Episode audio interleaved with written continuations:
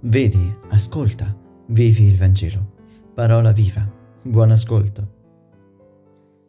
Nicodemo è un fariseo, uno dei capi, uno stretto osservante della legge, probabilmente un membro del Sinedrio, dunque un maestro di Israele. Egli è colpito non tanto dall'insegnamento di Gesù, quanto dai segni che egli compie e che lo spingono a porsi degli interrogativi su Gesù. Noi sappiamo come Giovanni usa molto la simbologia del contrasto luce, tenebra, giorno, notte, spirito, carne, per sottolineare alcuni elementi non solo psicologici ma anche spirituali. Anche nel prologo al suo Vangelo troviamo espressamente la lotta tra le tenebre e la luce, che è da essa rifiutata.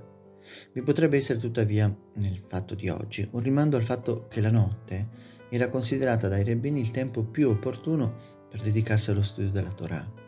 In fin dei conti, si vuole dire che Nicodimo non ha fatto ancora nessuna scelta parlando della notte, non si è posto dinanzi ad un'alternativa. Egli vuole innanzitutto capire, vuole vedere se è possibile conciliare un dialogo con Gesù pur non compromettendosi e sbilanciandosi pubblicamente. Non si sa mai.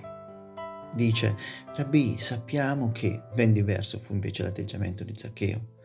Nicodemo è ancora troppo preoccupato di sé e soprattutto attento alle sue domande. Vuole avere prima delle certezze. Si avvicina, sì, ma di notte. In un certo senso Gesù poi verbalmente diciamo lo aggradisce. Gesù comprende che il dialogo con Nicodemo è possibile solo nella misura in cui egli si lascerà scalfire le sue certezze teologiche.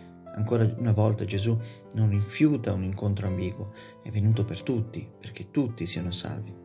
Egli usa gli stessi strumenti di Nicodemo, lo invita a guardare, a vedere. Ogni volta che ascoltiamo il Vangelo siamo posti a dialogare con Gesù, che cerca spazio nei nostri ragionamenti e nelle nostre certezze che abbiamo per indicarci cammini nuovi e più veri.